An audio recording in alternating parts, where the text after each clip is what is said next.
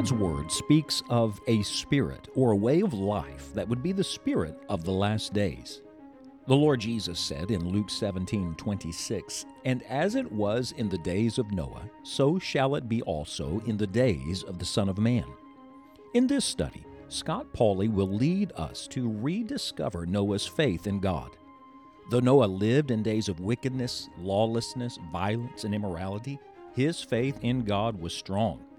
Noah courageously led his family during this time, and he was God's witness to that generation. Could it be, just like Noah of old, you and I are living in the last generation before God's judgment? Join us now for this study as it was in the days of Noah.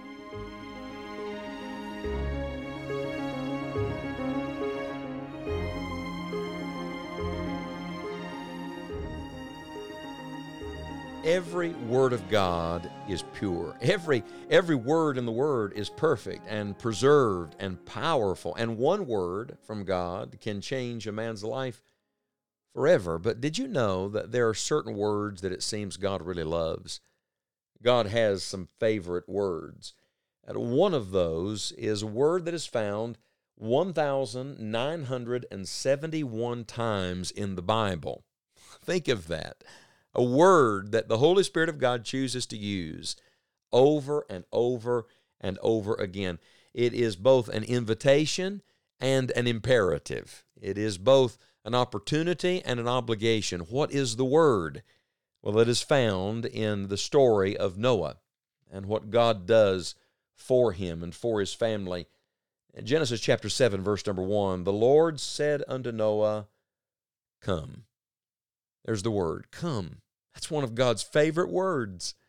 Come thou and all thy house into the ark, for thee have I seen righteous before me in this generation. Here is God's great invitation to the whole world come to me. I can hear Jesus say that, can't you? Uh, him that cometh to me, I will in no wise cast out. Come unto me, all ye that labor and are heavy laden, and I'll give you rest. He said to the disciples, Come and follow me. Oh, friend, this is still the, the great word of the gospel. Look at the arms of Jesus wide open, saying, Come to me. Uh, look at the heart of a loving father saying, Come to me. Are you, are you lost today? Come to Jesus. Are you backslidden and away from God and wayward? Come to Jesus. Are you hurting? Are you needy? Are you weak and tired? Come to the Lord today because this is one of the great words of Scripture that is emphasized because it reveals the heart of God. And let me show you some things about the word come today. First of all, uh, there's a certain tone in the word come. The tone of this world is deeply personal. It implies, first of all, that the Lord Himself was in the ark. You don't tell someone to come unless you are there already. He's saying, Come to me, come in to the ark. You're not just uh, Noah coming to a boat, you're coming to the God of all the earth, uh, to the Lord God Almighty. Friend, I want to tell you, it's not just getting people to come to church or come to a certain position or even a certain understanding of something. It is inviting people to come to the Lord Himself. People don't need something, they need someone, and His name is Jesus Christ. And for the record, no one can do this for you. No one. Uh, notice that he says, Come thou and all thy family. In other words, each family member had to choose for themselves, and you'll have to choose for yourself. May I just say today, don't miss the boat. Don't miss the boat. Come to the Lord. And then not only is the tone of the word very personal, but the message of the word uh, is one of great protection. Because notice he's inviting Noah and his family to come as the as the judgment looms over the earth to come into an ark of safety.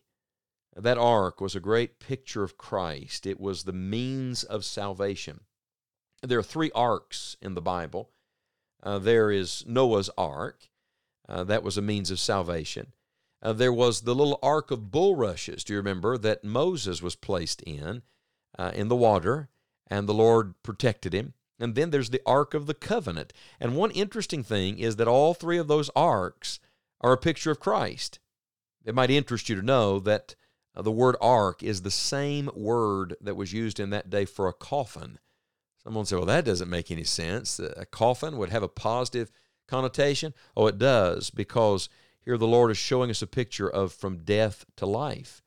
Uh, I wish I had time to talk to you more about the ark itself. I would challenge you to study it out. Do you remember that it had to be pitched within and without with pitch?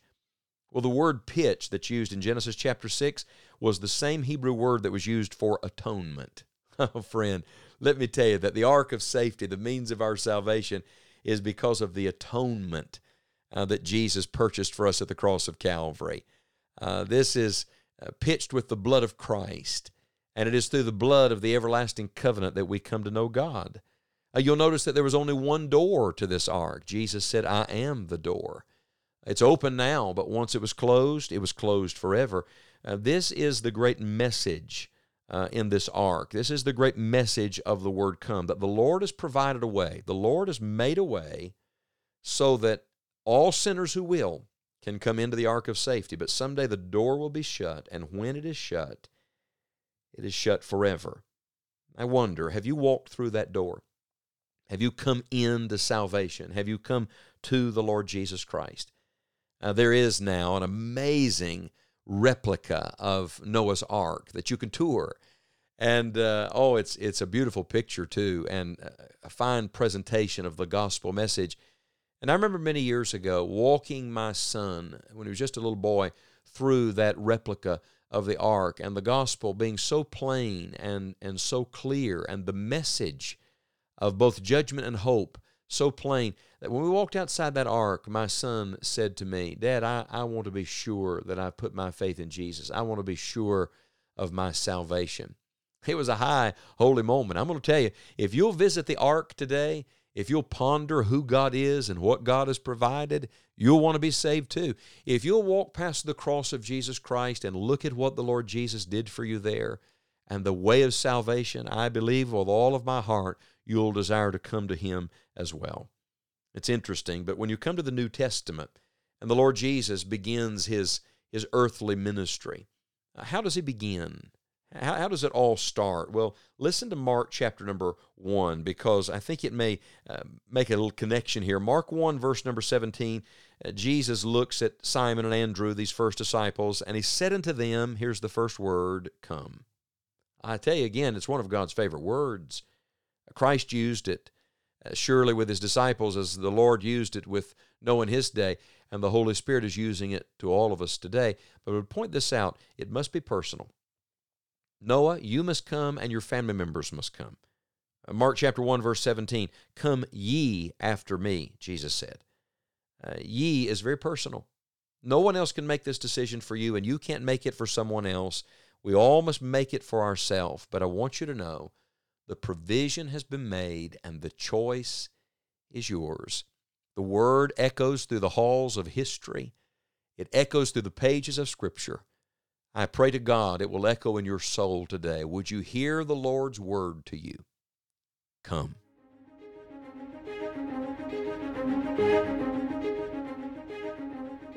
Thank you for joining us today for this study, and may each of us obey Christ's command to occupy till I come. We invite you to visit our website, enjoyingthejourney.org, and sign up for Scott's weekly email newsletter called Helping Your Joy. And we believe this resource will do just that. In it, you can read brief devotional thoughts, learn about great Christians in history, and even see Scott's upcoming itinerary. Get the Helping Your Joy newsletter straight to your inbox every Thursday when you subscribe at enjoyingthejourney.org. We look forward to studying the Bible with you next time on Enjoying the Journey.